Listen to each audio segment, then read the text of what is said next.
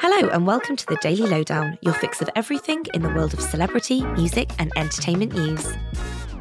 Prince Harry has refused to confirm whether he will attend his father King Charles's coronation in a new clip from his interview with Tom Bradby, which airs this Sunday on ITV. When asked if he would go to the event if he was invited, Harry said that a lot can happen between now and then, adding that the door is open and the ball is in their court. There's a lot to be discussed, and I really hope that they are willing to sit down and talk about it. The Duke of Sussex also said that he didn't know if he'd be involved in the future of the monarchy. Do you still believe in the monarchy?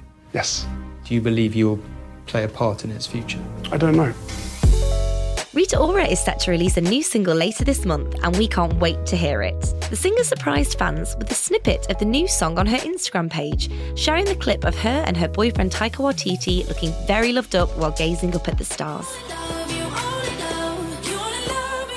Rita's fans were over the moon with the news as they've been waiting for just over four years for new music, with her last album, Phoenix, being released back in 2018. Congratulations are in order for the girl group FLO, who have been declared BBC Radio 1's Sound of 2023. The trio, made up of Jorja Douglas, Renee Downer, and Stella Quaresma, were delighted with the accolade, which comes less than a year after the release of their debut single, Cardboard Box. The group beat the likes of Nia Archives, Dylan, and Cat Burns to the coveted award, which has had stars such as Elton John, Dua Lipa, Celeste, and Sam Smith on the voting panel. The news comes shortly after the singers made history as the first group to win the Brits Rising Star Prize.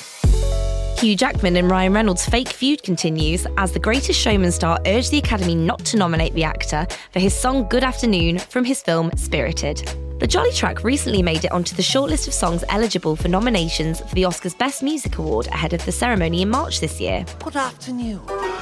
Good afternoon. Well, I never. Just let one fly and you'll be smiling pretty soon. The Wolverine actor made a plea to the Academy in a video posted to his social media pages. Please, from the bottom of my, of my heart, do not validate Ryan Reynolds in this way.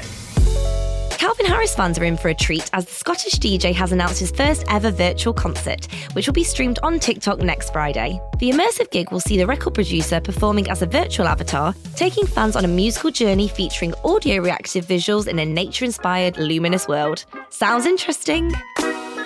And that's your daily lowdown from Hello. Check out our social media channels and HelloMagazine.com for more news and updates from your favourite celebrities.